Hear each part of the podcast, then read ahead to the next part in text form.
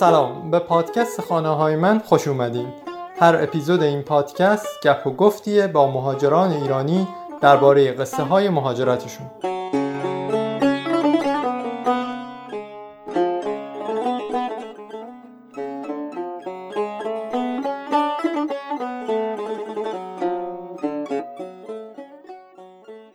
من فرید فروخی میزبان اپیزود 14 هم هستم و شما به گفتگوی من با پردیس گوش می‌کنید. سلام پردیس جان. دوست دارم که برگردیم عقب به اون زمانی که می‌خواستین از ایران مهاجرت کنین و یا قبلش وقتی که با همسرتون آشنا شدین. سلام ممنونم از شما. بله من و همسرم خیلی قبل از اینکه همسر من بشه ما با هم آشنا شدیم. ما توی جشنواره دانش آموزی شرکت کردیم و اونجا با هم آشنا شدیم و چندین سال توی دوران دبیرستان و دو سال اول دانشگاه میشه گفت که ما فقط همکار صرف بودیم توی کارهای علمی و فعالیت های دانش آموزی و دانشجویی. سال 85 ما با همدیگه عقد کردیم و سال 86 همسر من فوق لیسانس قبول شد دامغان و من کاردانی به کارشناسی اصفهان قبول شدم و رفتم اصفهان. تقریبا بلافاصله بعد از عقدمون چون ما زمستون عقد کردیم و خب توی شهریور جواب اومد و ما از هم جدا شدیم. فرصتی نبود که بخوایم عروسی بگیریم. دو سال از هم دور بودیم. حالا دور که منظورم با هم دیگه نبودیم توی دو تا شهر مختلف و بعدش پوریا پذیرش گرفته بود از استرالیا. ولی راستش یکم از نظر اکنومیک که بررسی کردیم دیدیم که خب استرالیا خیلی حقوقش کمه. چیزی نیست که زندگی دو نفر رو جواب بده. تا اینکه توی آبان و آذر بود که پذیرش دانمارک اومد و خب دانمارک اکنومیش خیلی قوی بود برای دانشجو پیشتی آره در نهایت ما پنج اردی بهشت 89 از ایران خارج شدیم. در واقع سفر ما دو نفر با هم دیگه شروع شد. این چه شهری در دانمارکه؟ دانشگاه تکنیکال دانمارک توی خود کوپنهاگ بود. شما الان رفتین و پوریا که خب باید بره دانشگاه درس و مشق و کارهای دانشگاه. تو چطور؟ دقیقا مسئله همین بود. همون اوایل خیلی حس بدی داشتم. برای که یه دفعه دیدم که من این یک کیف دستی اومدم اینجا و مثل یک کیف دستی. آره عملا. فقط من برداشته شدم اومده بودم توی اون خونه گذاشته شدم. این حسی بود که اون اول من داشتم که دانمارک نمی‌دونم بدونید یا نه. 300 از 365 روز سال 300 روزش بارونی و ابریه. و خب این خودش برای منی که یه دختری بودم از شهر آفتابی خیلی دلگیر کننده بود. دوری خانواده اولین جدایی زیر یه سقف رفتن اولین بار بود. و خب نبودن پوریا که نمی‌شد بهش خورده بگیری چون که به هر حال اونم یه سری مسئولیت ها داشت و باید سریعتر خودش رو توی اون لب و اون گروه جا مینداخت تو ایران هم کار کرده بودی؟ من تو ایران کار کرده بودم بله. من کاردانیم که تموم شد. چهار سال کار کردم توی ایران. خیلی فعال بودم. بعد یه دفعه رفته بودم توی یه جامعه ای که هیچیشو نمی‌دونستم و از این بدترش این بود که مرتب خودم اینو بلیم می‌کردم که چرا من هیچ برنامه نریختم برای اومدن به اینجا. و خب این باعث شد که بشینم این کمی برای خودم برنامه ریزی بکنم و تصمیم گرفتم که هر جور شده زبان دانمارکی رو یاد بگیرم. متوجه شدم که زبان دانمارکی کلا رایگان بود اون زمان الان رو نمی‌دونم. رایگان بود و ولی باید تا سپتامبر ثبت می‌کردم که ترم جدید شروع بشه. چون ما وسط بهار فصل بهار رفت سمستر بهار رفته بودیم. درست. باز دوباره من دیدم که ای وای من 5 6 ماه بیکاری جلوی خودم دارم. توی همین گیرودار بود که یه روز پوریا با من گفت که منشی بخششون از من رزومه خواسته رزومه منو خواسته. همین این شد یک کلید گشایش تمام مشکلات من رسما. قسمتی که ما آخرین لحظه تیک زدیم وقتی داشتیم رزومه رو تحویل می‌دادیم این بود که آیا می‌خواین کار داوطلبانه هم انجام بدی؟ و من همون لحظه هلال احمر اومد توی ذهنم و گفتم آره اشکال نداره تجربه ندارم ولی بهتر از تو خونه نشستن و غصه خوردن. ما اون تیکه کار داوطلبانه هم زدیم و این باز دوباره یه قفل دیگر رو گشود. من بعد از چند تا interview که رفتم جاهای توی بخشای مختلف تا در نهایت توی بخش فیزیک من مشغول یه کار شبیه سازی شدم که چندان اولش فقط کار والنتیر بود و بعد تبدیل شد به اینترنشیپ. و خب زندگی من شروع شد رسما.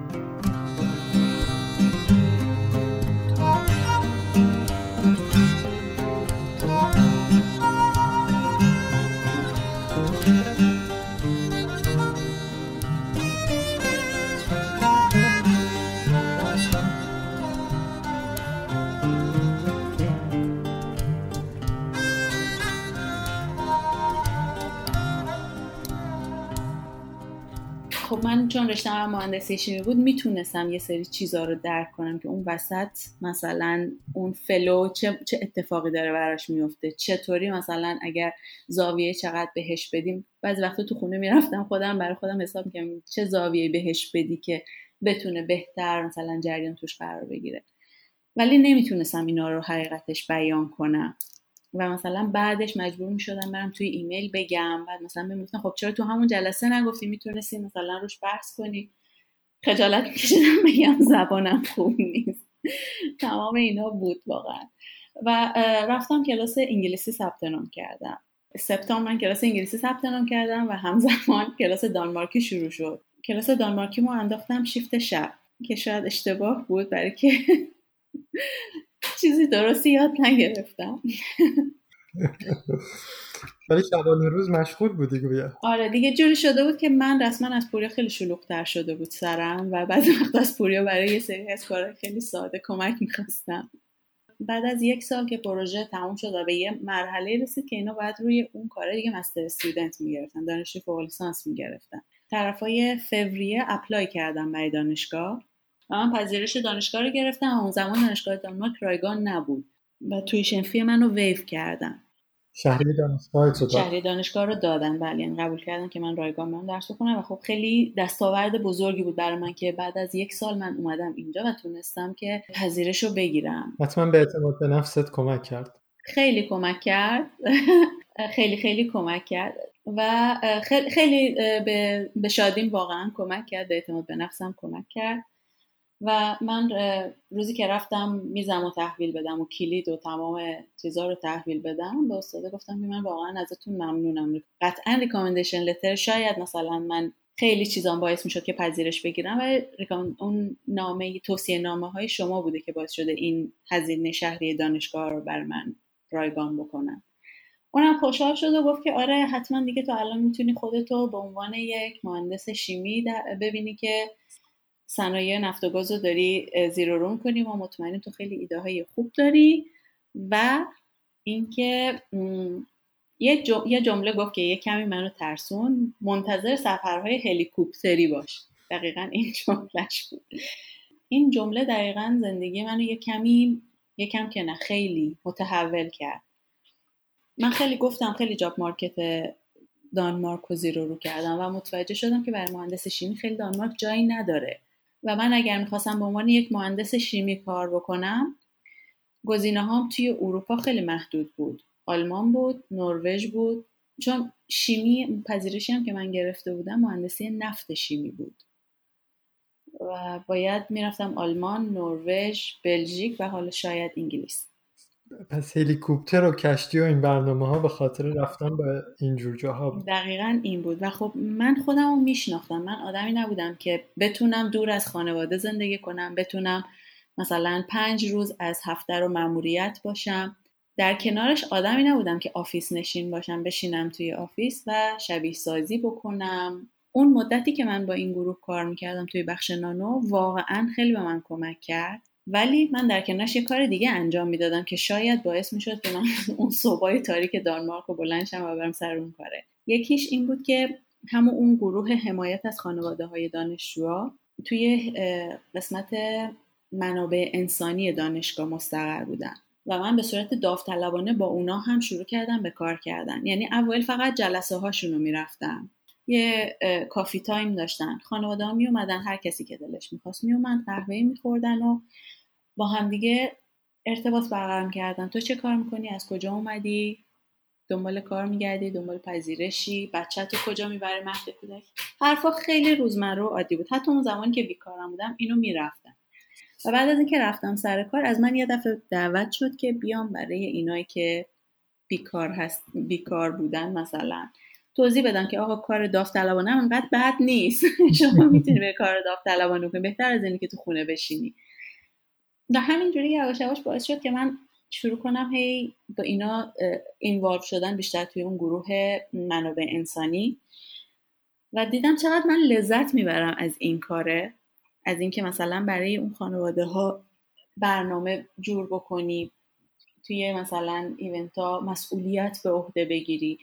و دیدم که خب من احساس کردم که شادی که من دارم بیشتر انرژیش داره از این طرف تزریق میشه به من و هر روزی که من دارم میرم office برای کار شبیه سازی زمستونای تاریک دانمارک من با گریه می‌رفتم با گریه میومدم. گفتم چه وضعشه. هوا تاریک من دارم میرم office هوا تاریک میشه من از office میام. چون دانمارک ساعت مثلا زمستون ساعت 9 صبح طلوعه ساعت دو سه بعد از ظهر غروبه. اگر نهارتو نری بیرون بخوری اصلا روشنایی روز رو نمی‌بینی. همش تو اون مهتابی های سفید و زردی.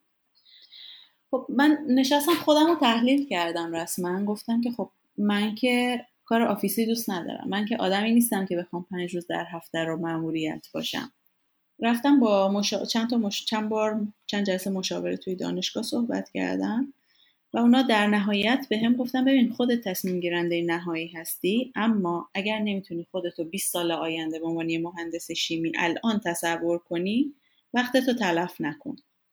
و این صحبته هم حرف سنگینی بود برام چون من باید یه پذیرش خیلی خوب میذاشتم کنار.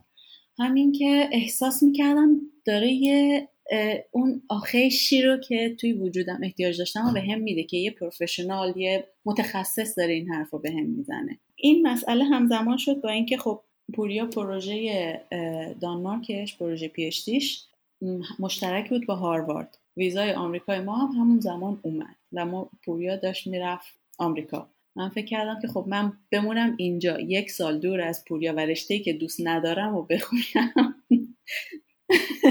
این دیگه خود جهنمه. حالا هر چقدر می‌خواد که اونا هزینه تحصیل داده باشن. وقتی من نتونم کورس ها رو پاس کنم هیچ چیزی نداری. نتونم لذت ببرم. من انصراف دادم و با فراغ بال رفتم آمریکا.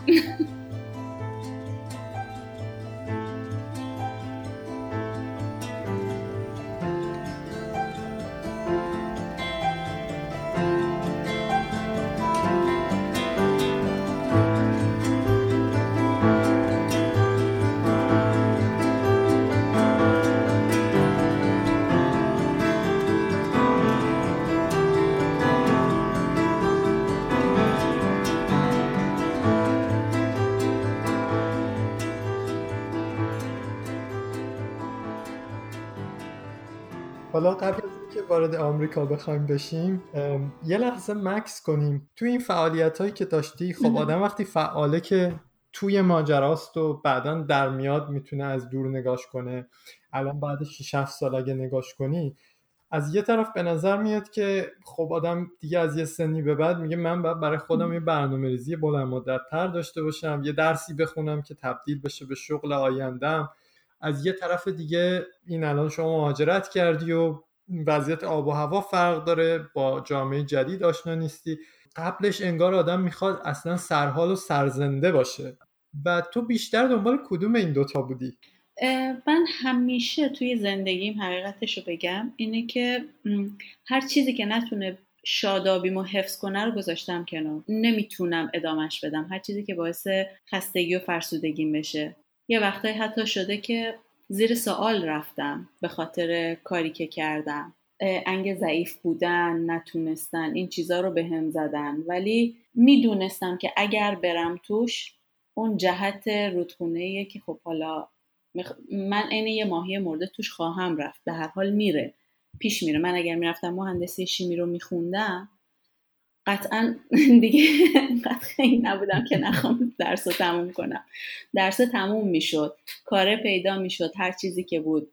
ولی می‌دونستم که خیلی فرسوده خواهم شد. می‌دونستم که هیچ وقتی نخواهم توانست نخ... نخواهم تونست که اون سرزندگی رو که بعد از این ماجرا داشتم به دست بیارم.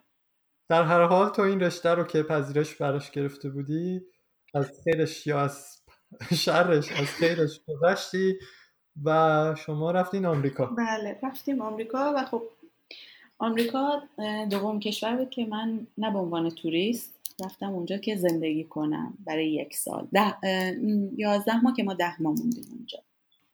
من با, با دانمارک مقایسه کنم دانمارک یک کشور خیلی خیلی کوچیک خیلی خیلی خلوت اما خیلی مدرن و خیلی پیشرفته است.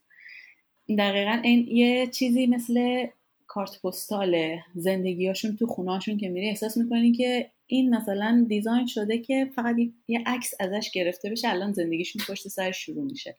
ولی واقعا اینجوری نیست. خیلی مدرنه خیلی پیشرفته است خیلی مرتب و منظم. همه چی ما تو دانمارک همیشه اینو گفتیم همه چی مکعب مستطیله. برای همین همه چی جا داره. گوشه ها قشنگ چفت میشه تو هم دیگه. و من وقتی می‌خواستم برم آمریکا دیدم این بود که ببین دانمارک این بود. واو آمریکا چی باشه؟ رفتم و دیدم نه آمریکا اون چیزی که فکر می‌کردم نیست. ولی خب خیلی سریعتر از دانمارک وارد جامعه شدم چون هم تجربهش رو داشتم هم پیچ و خمش و هم دیگه اون بریر زبانه وجود نداشت. و خب دقیقا به خاطر آمریکا بودنش که تو کل سیاه نیستی دیگه چون توی دانمارک هستی در نهایت. این متفاوت شاید بهتر باشه که بگم متفاوت نیستی توی آمریکا. نمی‌دونی کی آمریکایی کی آمریکایی نیست ولی توی دانمارک نه. تو متفاوتی. تو هر جایی که میری می‌بینی. خودتو می‌بینی که متفاوتی. و خب من اونجا هم اون گروه همسران دقیقا روزی که ما رفتیم admission office پوریا ثبت نام کرد از منم عکس گرفتن از منم خواستن که خودم معرفی کنم. فرم پر کردم به من کارت دادن که با اون کارت من امکانات ورزشی و کتابخونه و تمام موزه هایی که مربوط به دانشگاه بود تمام اینا رو می‌تونستم استفاده کنم و بهم معرفی کردن. چند تا از همون گروه هایی که حمایت از دانشجو خانواده های دانشجوهای خارجی هست و من توی اون گروه ها رفتم. و اونجا متوجه شدم که می‌تونم به عنوان دانشجو مستمع آزاد توی هر کدوم از کلاس های دانشگاه MIT و هاروارد بخوام می‌تونم شرکت کنم. این یه دفعه مثل یه بهشت شد برای من. من روزا توی business school هاروارد بودم و بعضی وقتا می‌رفتم توی business school MIT Sloan کورسایی که می‌خواستم و در می آوردم می‌رفتم توی سمیناراشون شرکت می‌کردم. یعنی واقعا هیچ هیچ دری اونجا بسته نبود. شاید یکی از علتهایی که میگم آمریکا خیلی سریع من وارد شدم این بود که هیچ دری رو بسته نمی‌دیدی جلوی خودت. من هرچی توی اون کورس ها بیشتر شرکت توی اون کلاس بیشتر شرکت می‌کردم. کلاس های رشته MBA مخصوصا و اقتصاد. می‌دیدم که چقدر من بیشتر به این ماجرا علاقه دارم و حس می‌کردم که خودم رو دارم اون باندریام داره پوش میشه و خودم دارم اصلا خودم رو دارم بیشتر می‌شناسم. یه سری زوایای جدیدی داره برای خودم کشف میشه. یعنی داری کشف می‌کنی که علاقت به لحاظ دانشگاهی کجاست؟ به لحاظ دانشگاهی و اصلا مدل تفکرم مدل فکر کردنم مدل مواجه شدن با مسائلم. ولی خب یه چیزی که خیلی اذیت می‌کرد اونجا این بود که من دانمارک که رفتم یه دور همه دوستا و خانواده و همه اینا رو گذاشتم و رفتم دانمارک و طول کشید تا تونستم اون همزبونیه.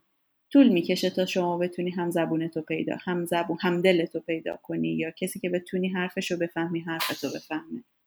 به نظر میاد تو آمریکا پیدا کردی. توی دانمارک پیدا کردم ولی طول کشید. توی آمریکا هم پیدا کردم.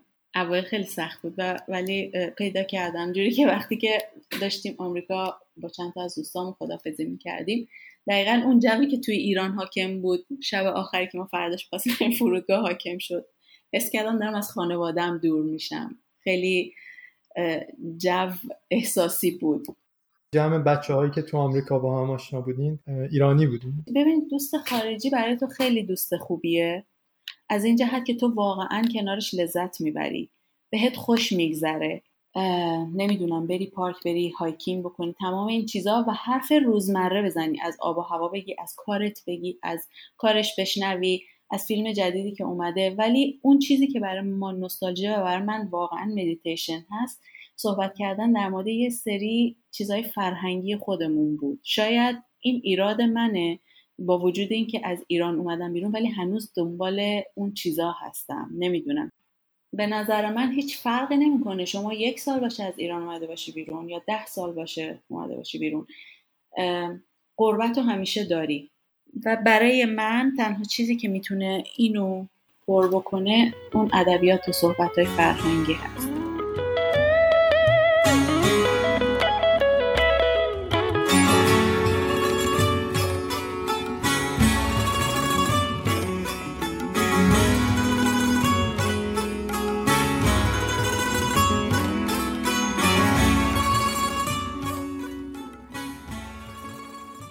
میشه گفت بار سوم بود که من این خدافزی سخت می‌کردم.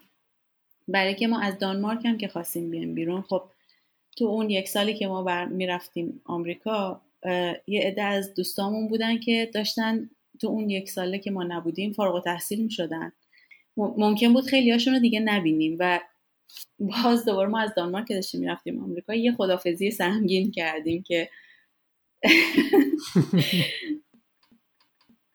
حالا ما برگشتیم دانمارک و من نمی‌دونستم. من باز دوباره نه کاری داشتم نه چیزی ولی برنامه داشتم. پیش رو باز بود که دقیقا می‌خوام چه کار کنم. دقیقا می‌خواستی چه کار کنی؟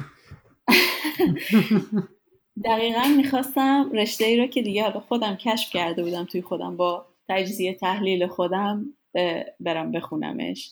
پوریا نزدیک دفاعش که شد خب اونم مسلما باید دنبال کار میگشت و چون می‌خواست کار آکادمیک حتما انجام بده باید چند مرحله postdoc فوق دکترا می‌رفت. پوریا پذیرش فوق دکترا از ماکس پلانک آلمان رو گرفت و من گفتم که خب پس دیگه ما داریم میریم آلمان. من شروع کردم apply کردم برای دانشگاه آلمان. پوریا دفاع کرد و من پذیرشم اومد از دانشگاه کلن توی رشته مدیریت اقتصادی. چه خوب این ماکس پلانک توی چه شهری بوده؟ ماکس پلانک مؤسسه پوریا اینا توی فرایبورگ بود. یک شهری توی جنوب غربی آلمان که مرز یه شهر مرزی بین سوئیس و فرانسه و آلمان دقیقا. از سپتامبر دانشگاه شروع شد اما جون پوریا رفت فرایبورگ. کارا رو انجام داد و من پشت سرش رفتم و رفتیم اونجا رفتیم دانشگاه ثبت نام کردیم و توی ثبت نام دانشگاه هیچ مشکلی نبود و تقریبا یه هفته بود که کلاس شروع شده بود که من می‌خواستم برم از کتابخونه خب مسلما کتاب بگیرم دیگه. به هم گفتن که باید کارت کتابخونت کارت دانشجویم کار نمی‌کرد. گفتن که باید بری این کارت رو معتبرش کنی. چون ظاهرا اونجا اینجوری که کارت کتابخونه دانشگاه هم توی کل کتابخونه شهر کار می‌کنه. برای همین شهرداری باید اونو تایید کنه من رفتم و بعدا من متوجه شدم که حتی مثلا من باید آدرسم و تمام این چیزها رو هم اونجا رجیستر می‌کردم. من رفتم اونجا و به هم گفتن که نه شما اجازه تحصیل ندارید ویزای من ویزای همسر کسی بود که اونجا ویزای کار داره. یعنی پوریا ویزای کار داشت و من ویزام ویزای فامیلی ویزا بود. من گفتم که نه من مطمئنم من قانون رو چک کردم و کلی براشون بالا و پایین کردم. بعد خانم قشنگ به هم گفت که نه من اسم تو رو وارد بلک لیست می‌کنم. بلک لیست؟ بله بلک لیست شهر کرد. اجازه نداشتم از کتابخونه خوابگاه هیچ کدوم استفاده کنم و ظرف 24 ساعت بعد خودم به اداره مهاجرت شهر فرایبورگ معرفی می‌کردم. بعد برمیگشتم به فرایبورگ. یعنی اون لحظه من احساس کردم که کل کشور آلمان یا کشور خراب شده ایه که خیلی هرج و مرج توشه و خیلی بیقانونه و من متنفرم از این کشوره و می‌خوام هرچه سریعتر نه تنها از کلن که از آلمان برم بیرون. رشته ای رو که واقعا با وجودم دوستش داشتم بهم گفتن اجازه نداری بخونی؟ تازه اون قدم رفتار زشت و وقیحانه با هم کردم و اون لحظه گفتم این که میگن نجات پرستن همینه. الان میخندی ولی اون زمان خیلی با شوکه شده باشی. اون زمان انقدر شوکه شده بودم که واقعا نمی‌تونم الان وصفش کنم. بغض گلومون گرفته بود. ببین بیشتر از اینکه عصبانی باشم ترسیده بودم. چون که به من گفت که تو الان یک مهاجر توی کلن یک مهاجر غیرقانونی هستی. و وقتی که من رفتم فرایبورگ اونجا متوجه شدم که من اجازه داشتم توی فرایبورگ درس بخونم دانشجوی فرایبورگ باشم. مگر اینکه ویزامو عوض می‌کردم. بعد برای ویزا apply می‌کردم و خب با توجه به اون بلایی که اون خانم توی اداره مهاجرت توی کلن سر من اوورد قطعا ویزام reject می‌شد چون من قانون رو شکسته بودم قانون شکنی کرده بودم. تصمیم گرفتم که خب سال بعد برای همون فرایبورگ apply کنم. یه جورایی هم خودم گفتم که بهتر. برای فرایبورگ apply می‌کنم و دیگه از پوریام دور نمیمونم. دوتامون توی یه شهر خواهیم بود. حقیقتش اینه که من برای فرایبورگ هم apply کرده بودم. همزمان با کلن و reject شده بودم. ولی خب گفتم که نه اپلای می‌کنم. دوباره شانسم رو امتحان می‌کنم.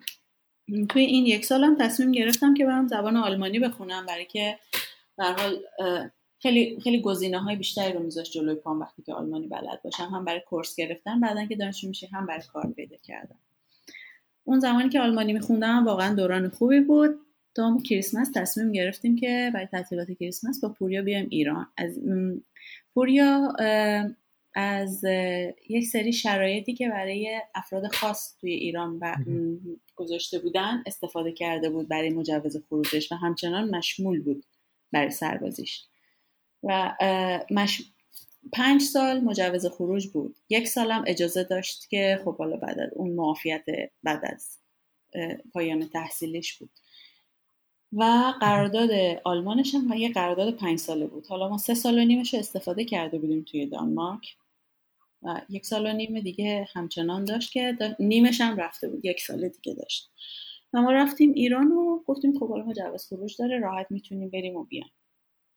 رفتیم ایران و اونجا هم حتی رفتیم اون مؤسسه سر زدیم. چند تا از دوستای پوریان بودن اونجا همشون از اون شرایط استفاده کرده بودن. شرایط هم اینجوریه که طول مدت آموزشیت کوتاهتر از بقیه است. اصلا آموزشیت با بقیه نیست. همه اون کسایی که از این شرایط استفاده می‌کنن با همه.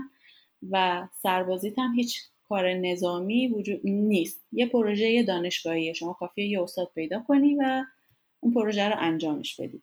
حتی اونجا هم پرسیدیم که خب اینو چیکارش کنیم؟ یکی از دوستای صمیمی پوری که خودش هم اونجا بود گفت که تو برو با خیال راحت. تمام کسایی که غیبت داشتن بخشیده میشن. تا سه سال هم حتی بخشیدن. هیچ مشکلی نداره برو تو اونجا بگذرون و این چیزا. بعدم اینکه از اونجا اگر تونستی باشن تا استاد توی دانشگاه شیراز لینک بزن که بتونی یه پروژه رو انجام بدی. حتی اینو قبول می‌کنن که تو اونجا باشی و پروژه رو انجام بدی. این فقط بستگی به استادت داره. به هیچ کس دیگه رفتی نداره. ما هم خوشحال و شاد و خندان برگشتیم آلمان.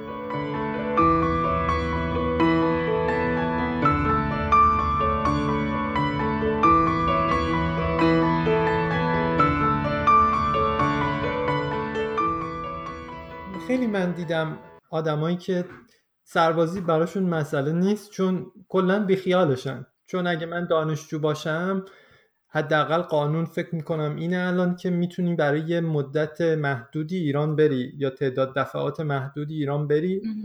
زمان ما 90 روز بود بله. درسته. و بعد میگن خدا بزرگ بعدا یه جور میشه.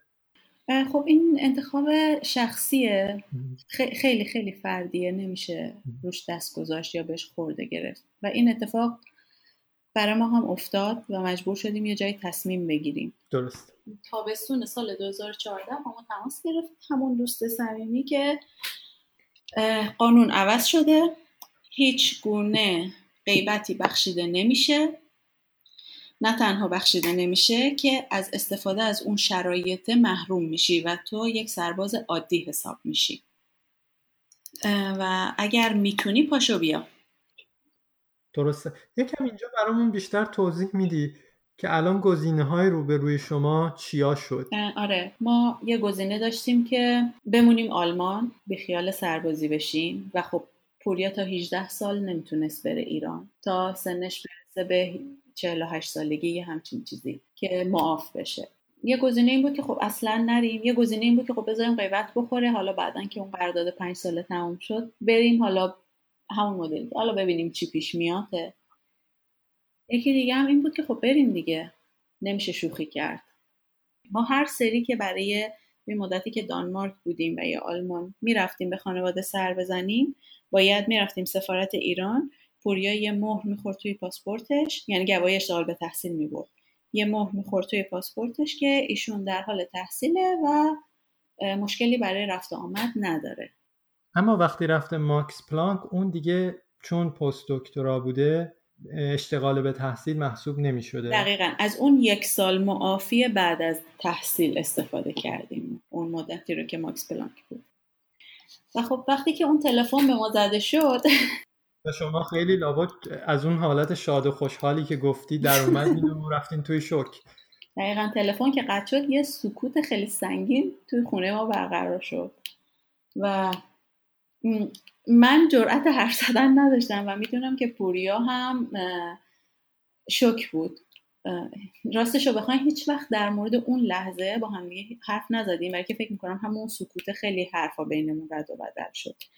فقط پوریا به من گفت که حوصله قدم زدم داری؟ گفتم آره.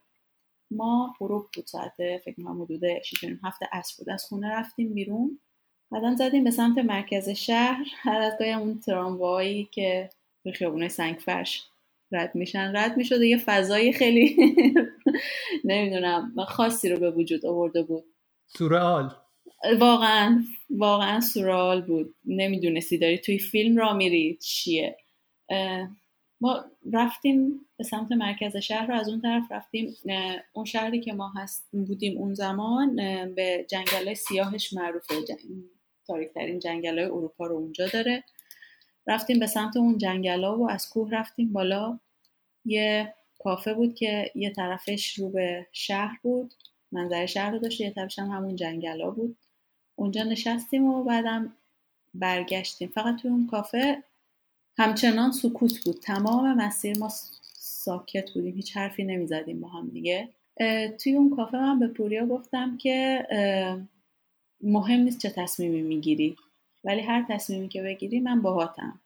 می‌خوای هر تصمیمی که می‌خوای بگیری من تصمیمتو قبول دارم. و فکر می‌کنم یکم بعد از اون حرف من بود که پوریا گفت بریم خونه. برگشتیم خونه. نصف شب بود ساعت یک و خورده شب یک یک و خورده شب بود.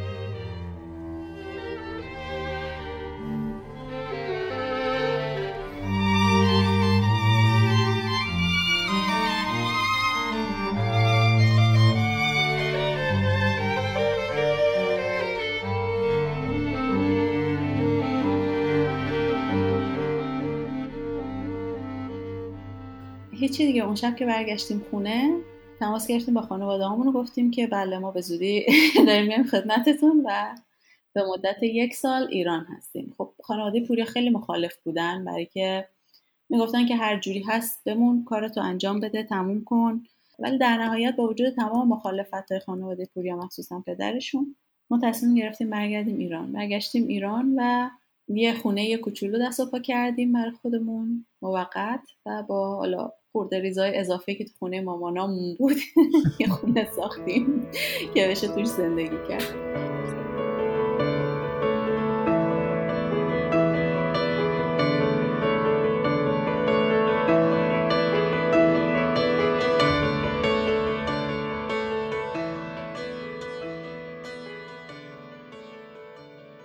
سربازی اینجوری بود که سه ماه آموزشی میشه 45 روز آموزشی.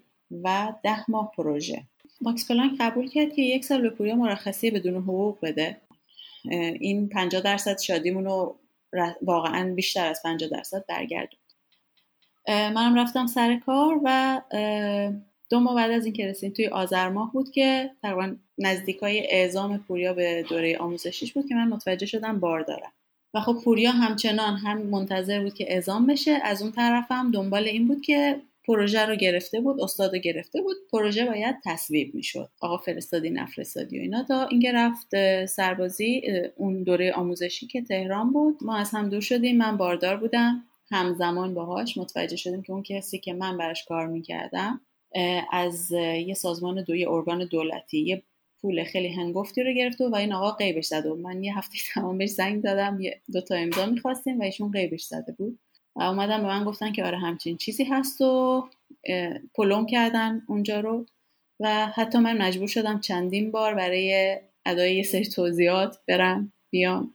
استرس خیلی دوران خیلی سختی بود واقعا خیلی اذیت کننده بود. ولی علاوه بر اینا از اینکه ایران بودی خوشحال نبودی؟ اینکه بالاخره اگه شیراز هستی یا تهران اینا شهرهاییه که قبلا توش بودی یا باشون آشنایی مردم فارسی حرف می‌زنن پدر و مادر و فامیل هستن؟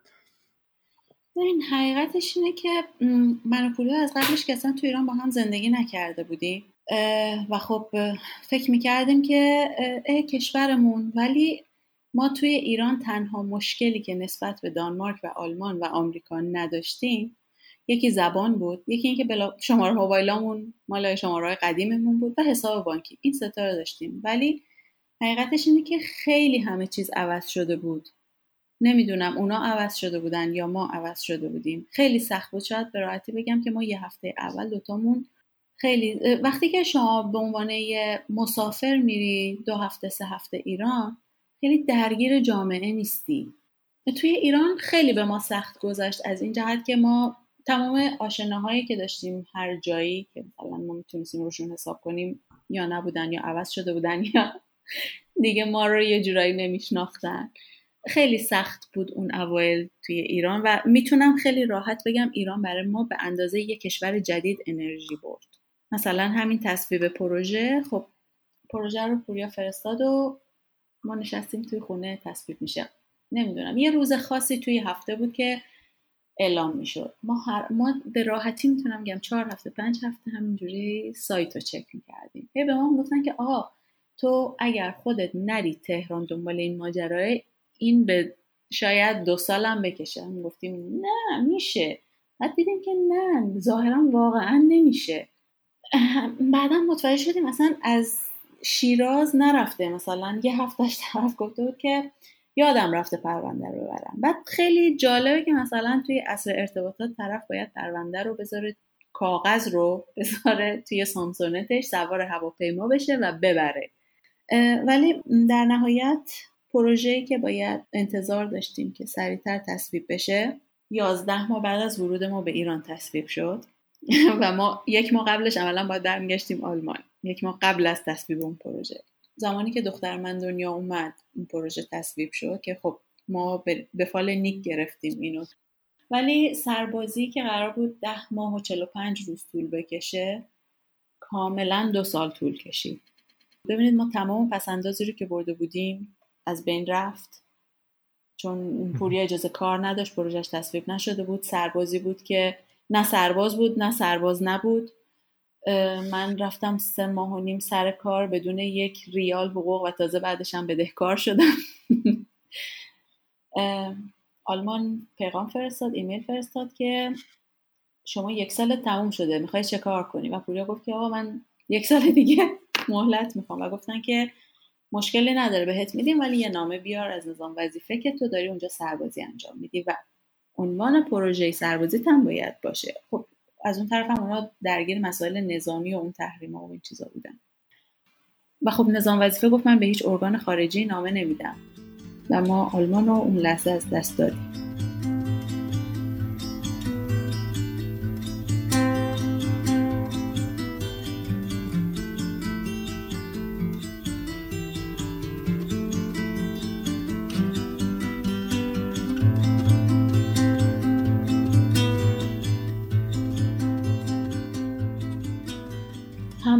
که این خبر پخش شد که آره پوریا آلمانش دیگه پریده. چون وقتی میره تو نظام وظیفه درخواست میدی که آقا اینو بده وگرنه من آلمانم میپره پخش میشه دیگه. دهن به دهنم که بگرده کافیه.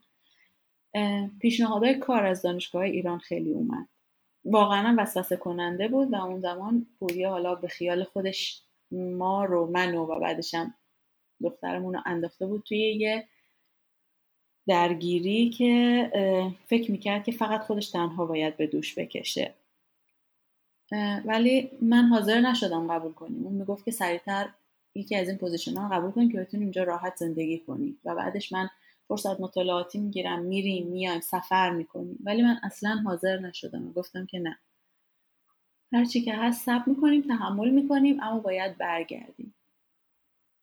به نظر تا قبل از این جابجا شدنهای شما اینکه کجا زندگی کنین در وهله اول به خاطر تحصیل و کار و سربازی همسرت پوریا بوده و تو نقش حامی و همراه بیشتر داشتی که بعد وقتی رفتی اون جای جدید خودتو وفق بدی یا کار پیدا کنی فعال باشی. یکی اینکه به نظر میسی این توی داستانی که برای ما گفتی بار اوله که انگار تو در تصمیم گیریتون نقش موثرتری داری. درست میگم؟ نه مثلا شاید از اینجا نمی‌دونم. شاید این تصمیم گیری خیلی بزرگتر بود. چون مثلا توی تصمیم گیری بین رفتن توی سوئیس یا ماکس بلانک اونا هم باز پویا با من مشورت کرد. ولی می‌دونید تصمیم گرفتن مثل خوردن سیب یا پرتقال بود. ولی این مثل تصمیم گرفتن خوردن یا نخوردن سیب بود. توی تمام مسیر اون مشورت ها وجود داشته و به هر حال همیشه پوریا هر مسئله که بوده رو با من در میون میذاشته. اینجا شاید چون که می‌دونستم که اگر برگرده به حالا دنیای مدرن من نمیگم حالا کجا دقیقا به دنیای مدرن یا اون دنیای آکادمیک به روز خیلی بهتر و مؤثرتر می‌تونه باشه برای جامعهش حتی. تا اینکه بخواد همونجا یه استاد بشه که درگیر یه سری مسائلی بشه که هیچ ربطی به دانشش علمش تواناییهایی که می‌تونست داشته باشه نداره. حالا از جنبه مشورتیش که بگذاریم خودت چی؟ خودت واقعا ته دلت چی دوست داشتی؟ من اصلا دلم نمی‌خواست بمونم اونجا. من خیلی همیشه واقعا قلبم برای ایران تپیده. هر زمانی که اون الان خبرها خیلی بدتره ولی اون زمانی که مثلا دانمارک بودیم میشنیدی که فلانجا سیل اومده صبح بیدار شدی اخبار رو گوش میدی اشک سر زیر می‌شد. ولی توی این دو سالی که ما ایران بودیم حقیقتش رو بگم احساس کردم که این منم که در دلم دارم خودم رو فنا می‌کنم. مردم خودشون دلشون برای خودشون نمیسوزه. احساس می‌کنم که اونجا کسی به کسی رحم نکرده. این خیلی اذیتم می‌کرد اوایل و بعد از یه مدتی یه چیزی که واقعا دیگه دیدم برام تحمل پذیر نیست این بود که دیدم منم دارم مثل اونا میشم. یکی از چیزهایی که من متنفر بودم ازش داشتن یک بوفه کریستال گوشه خونه بود. و احساس کردم که نداشتن این ماجرا توی خونم داره باعث میشه که من قضاوت بشم و برای فرار از قضاوت دارم خود به خود به اون سمت سوق داده میشم. حالا ممکنه این از ضعیف بودن من ریشه می‌گرفت. ضعیف بودن در مقابل قضاوت مردم. ولی دیدم داره منو به اون آدمی که نیستم نمی‌خوام و باهاش مبارزه کردم تو این سالها تبدیل می‌کنم ببینید وقتی که شما تنها زندگی می‌کنی میری یه جایی که فقط خودتی و همسرت شاید هفته و ماه بیا تو بره چند نفر رو ببینی خود به خود رو میاری به کتاب رو میاری به فیلم. خود به خود خودتو میکاوی. باعث میشه که ببینی که اه من چه تیپ آدمیم من چی رو ترجیح میدم من چی رو دوست دارم؟ و یواش یواش احساس می‌کنی که خودتو بهتر می‌شناسی تا زمانی که 24 ساعت مهمونی هستی مهمون میاد خونت رفت آمد داری با دوستت با این با اون میری و میاد. یه دلیل دیگه هم این بود که ما بچه دار شده بودیم و بچهمون دختر بود و من اصلا حاضر نبودم که دخترم با محدودیت هایی که خودم بزرگ شدم یا با لیبل دختر بودن نتونه فلان کارو بکنه چون دختره بزرگ بشه. چون من دیده بودم بچه هایی رو که مثلا توی آلمان توی دانمارک بزرگ شده بودن و چقدر آزاد... آزادی نه فقط الزاما از نظر پوشش بخوام بگم.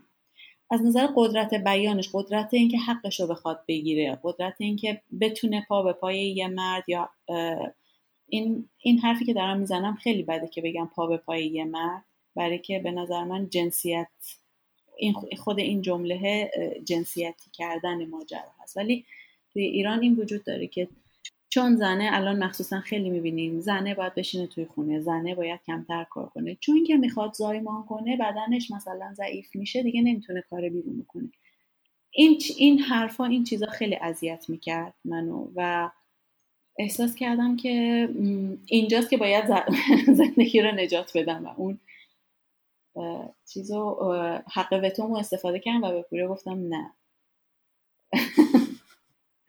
شاید شاید درست بگین اولین بار بود که من مخالفت کردم باهاش و سفت ایستادم پاش چون حتی تا مدت ها بعدش می‌گفت که میذاشتیم همون ایران میموندیم آقای دکتری می‌شدیم برای خودمون و الان راحت زندگی می‌کردیم. پا شدیم اومدیم اینجا. دوباره روز از نو روزی از اینجا کجاست؟ اینجا مونتراله خب پس می‌خوای رفتنتون به مونترال هم برامون تعریف کن. آره وقتی که ما دیدیم آلمانو دیگه از دست دادیم دیگه منم دنبال اون سایت های academic job position دنبال کار برای پوریا میگشتم. هر دوتا هم با هم دیگه میگشتیم و پوریا از بلژیک پذیرش گرفت. ما کارهای بلژیک رو انجام دادیم و مدیکال و تمام این چیزها وقت سفارت هم گرفتیم. توی پاریس گذاری شد. خبر اومد که آره بمبگذارا فرار کردن از فرانسه و رفتن به بلژیک. چند روز بعد از این ماجرایی که از دوستای اون زمان توی بلژیک بود پیغام داد. من حالشو پرسیدم که چه خبر اینا. توی فیسبوک پیغام داد که آره خیلی اوضاع خرابه. این یونانی بود. گفت که خیلی اوضاع خرابه و منظره خونه من که رو به شهره الان یه هفته است که من تا تانک و اسلحه و سرباز و این چیزا می‌بینم. حکومت نظامیه از خونه نمی‌تونم برم بیرون. نشستیم دو دو تا چهار تا کردیم احساس کردیم که خب شاید اروپا اونجایی نباشه که ما بخوایم بریم برای همیشه. همزمان با این ماجرا پوریا همچنان ارتباطش رو با استاد توی دانمارکش هارواردش و یه assistant professor ی بود توی هاروارد که باهاش کار می‌کرد. با اینا ارتباط داشت و این assistant professor ی بیشتر دوست بود تا همکار. این اومده بود توی مونترال. خودش یه آزمایشگاه راه انداخته بود و خودش الان یه استاد تمام شده بود. و به پوریا گفت که من position postdoc دارم و اگر کسی رو می‌شناسی بگو apply کنیم من پوریا بهش گفت خب من خودم می‌خوام apply کنم. و این شد که ما بلژیکمون چرخید به سمت مونترال. الان نزدیک به دو ساله که ما مونترال هستیم. شد چندمی پنجمین پنجمین کشوریه که ما اومدیم. مونترال قراره بمونین یا در آینده قراره شیشمی رم برین این جابجایی ها دیگه فرسودمون کرده. یا یا دیگه اونقدر جوون نیستیم یا اینکه این جابجایی ها فرسودمون کرده. در کنار همه اینا اون از دست دادن دوستا و پیدا کردن دوست جدید خیلی سخت بوده. من یادم دانمارک وقتی که داشتم بار دوم از دانمارک می‌رفتم داشتم وسایلامو جمع می‌کردم کتابا رو داشتم کارتون می‌کردم. احساس کردم که من دارم جمع می‌کنم خونه رو دارم جمع می‌کنم و هنوز هیچی نشده. دلم برای دوستام تنگ شده. دلم برای لحظه لحظه هم توی دانمارک برای دوستا برای اون جمعی که داشتیم تنگ شده. توی فکر دلتنگی هم کارتون کتاب رو بلند کردم. کارتون از زیر پاره شد همه کتابا ریخت. یعنی احساس کردم که اون کتابا تک تک خورده تو سرم.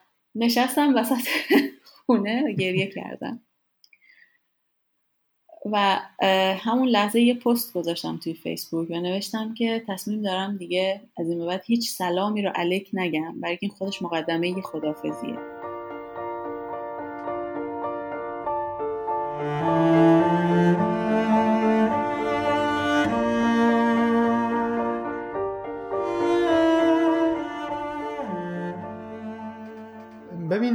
که راجع به همه این چیزهایی که صحبت کردی صحبت کردن ساده نیست. به دو لحاظ یکی اینکه همون ممکنه آدم قضاوت بشه. دوم اینکه به نظر میاد راحت حرف زدن راجع به اینجور چیزا. ولی وقتی می‌خوای حرف بزنی خیلی جمله هایی که میگی می‌بینی عین اون چیزی که می‌خواستی بگی نبود. چه آدم باید تلاش بکنه. ممنون که این تلاشو کردی.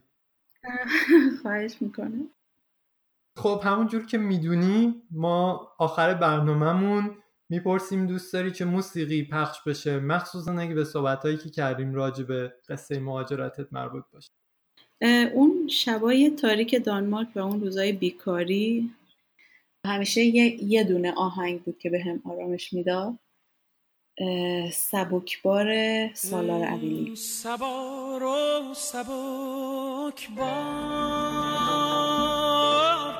از برم سوی دلدار. گو به اون بی وفا یار. حال این عاشق زار.